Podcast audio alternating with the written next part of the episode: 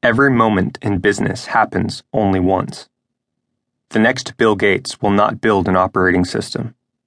The next Larry Page or Sergey Brin won't make a search engine.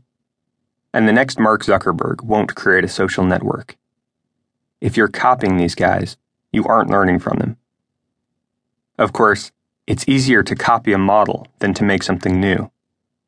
Doing what we already know how to do takes the world from 1 to n adding more of something familiar. But every time we create something new, we go from zero to one.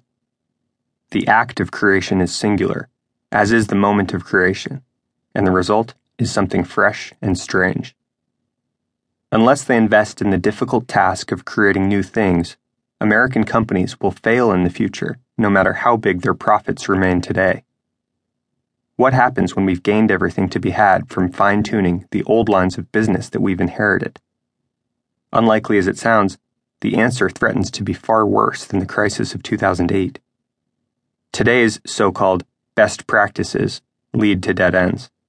The best paths are new and untried. In a world of gigantic administrative bureaucracies, both public and private, searching for a new path might seem like hoping for a miracle. Actually, if American business is going to succeed, we're going to need hundreds or even thousands of miracles. This would be depressing, but for one crucial fact. Humans are distinguished from other species by our ability to work miracles. We call these miracles technology. Technology is miraculous because it allows us to do more with less, ratcheting up our fundamental capabilities to a higher level. Other animals are instinctively driven to build things like dams or honeycombs, but we are the only ones that can invent new things and better ways of making them.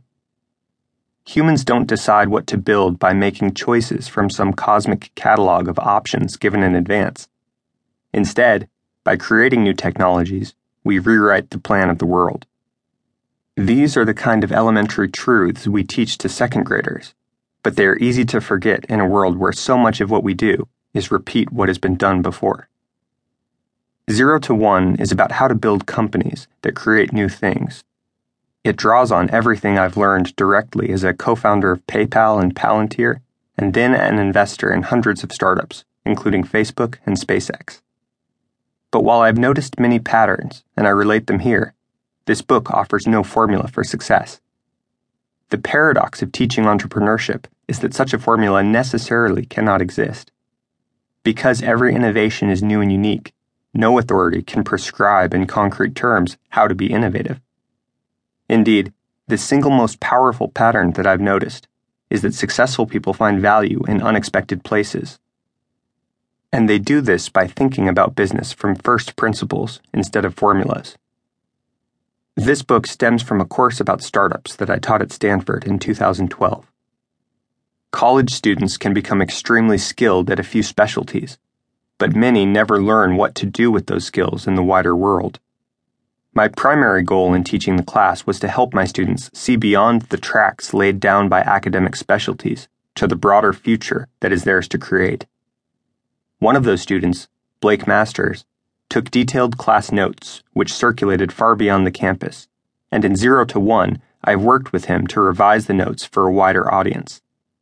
There's no reason why the future should happen only at Stanford, or in college, or in Silicon Valley.